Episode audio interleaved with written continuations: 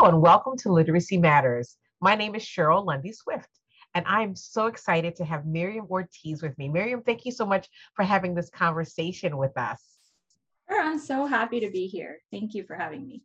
Awesome. Well, why don't we first start by just you telling us a little bit about yourself and your work as a literacy professional? Sure. Um, so my literacy journey, I guess, if you want to call it, Sure. um, started um, in my undergrad and graduate school at Florida State University. And I worked with some really great professors there and the Florida Center for Reading Research. And um, then as a classroom teacher, I taught reading, math, and science um, to students with behavior disorders.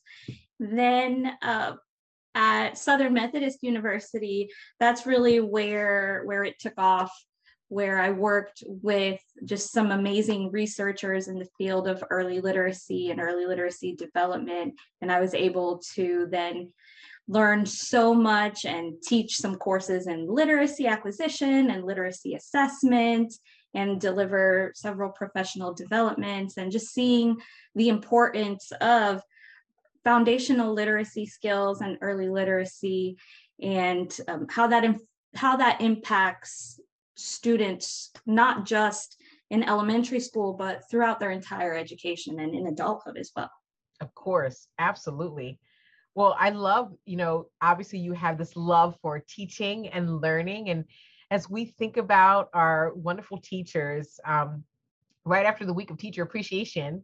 Um, as you know, some parts of the country, teachers are quickly coming to an end of their school year, and in other parts, they have a month, you know, more or less. Um, what advice would you give teachers to keep their literacy momentum at this time of the year? Well, the first thing I want to say is keep it up. Don't give up. there there's still time to impact your students. Really continue that intensity. We're finding more and more often that with more intensive intervention and the right tools we can actually attain less learning loss in the summer. Hmm. uh, if we really keep you know intervening strongly and with fidelity you know through the end of the school year. So don't give up well, you know, speaking of summer, right? So that's that's really great advice. And speaking of summer, I, I have got to tell you that you know what can what can teachers do to help children like maintain those literacy skills, um, or even grow them during the summer? That's a really great question, and I know that you know it's difficult because as teachers you know we don't really have access always to our students during the summer. So i would suggest really thinking about resources that you can provide to the students and to the families so that they can use them during the summertime. Um, thinking about you know free books that are available maybe online or um, thinking about local libraries and sharing with the families the activities that happen there at your local library. Um, and if nothing else you know just even um, encouraging families to to read to their children right? That goes so far. Um, it builds language it really helps build background knowledge as well. And there's so many other benefits other than just literacy benefits. Mm-hmm. But sometimes I think we forget that in the impact that just reading to our children can have reading together. So Sure. I mean, so you know, um, when when I think about families supporting their their children, um, you know, some of them may be thinking, well, what what really can I do, or what should I even be reading? Like, do you have any advice specifically for families?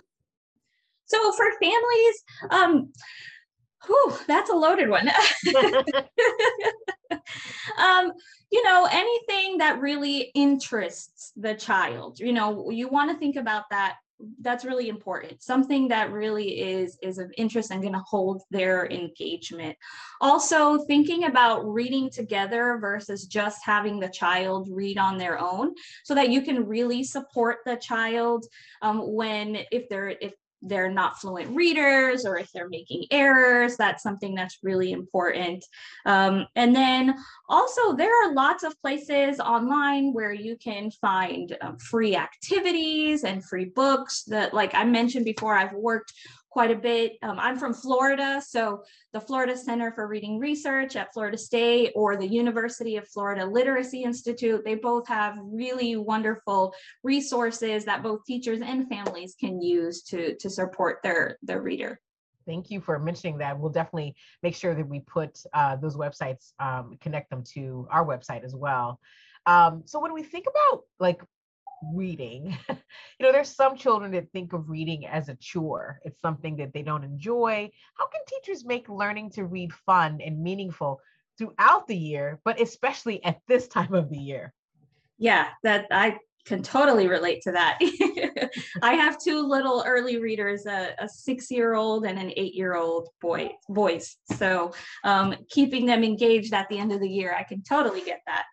Um, so I would really suggest um, if you can play literacy games or create games or find resources where you can practice reading. So practice letter sound so even building trail games where you know you can roll a dice and when they land on a letter they practice that sound or when they land on a word they practice that word. Um, that those are always really helpful. Um, doing to help build fluency um, and prosody, you know, if you can do plays at the end of the school year or even just as part of your, you know, maybe not something that you're actually going to present to families, but something within the classroom, right? So reading plays and and acting them out in the classroom, that's always really engaging. Um, and then one thing that I remember, you know, when I was in third grade, I had a teacher read us Charlotte's Web. And then once she was done, you know, she would read us a little bit every day. And then when the book was done, we actually got to watch the movie. And I still remember that. That was so impactful and engaging and just gave me a love for reading. Um, so that's just something, you know, those are a few things that we can try here at the end of the school year. That's awesome. Do you remember that teacher's name? Um, oh, that's a great question. yes, I do. Her name was Miss Powell. Wow. Well, shout out to Miss Powell for really, um, really, really just kind of fueling your love for reading. That's amazing. Now, when I think about, you know, she ignited that love of reading for you, but you know, there's some children out there who are still struggling with reading, right? What can teachers do for those students who are still struggling, especially right now? Like what what can they do if they're still not making the progress that we we think they can make or we want them to make?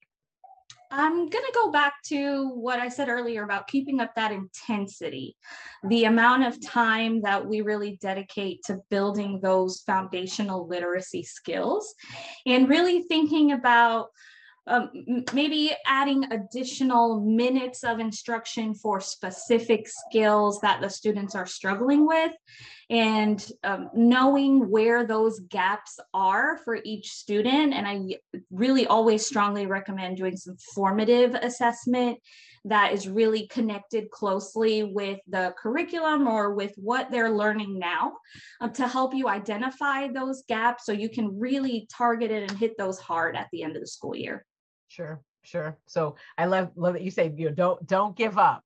Now, so is there one thing that you'd like to leave us with or highlight for our audience today? Sure. Really that it's it's not too late, right? I know school is is almost over, the school year is almost over, but it really isn't too late to make an impact on your students and to really help them get ready for that next school year and to help them get ready for summer. Awesome. Well, Miriam, it was absolutely a pleasure learning from you. And thank you so much for all the advice. We hope that uh, teachers are going to be able to continue to move that needle um, even at the, at the end of the school year. Thanks so much for joining us. Thank you for the opportunity.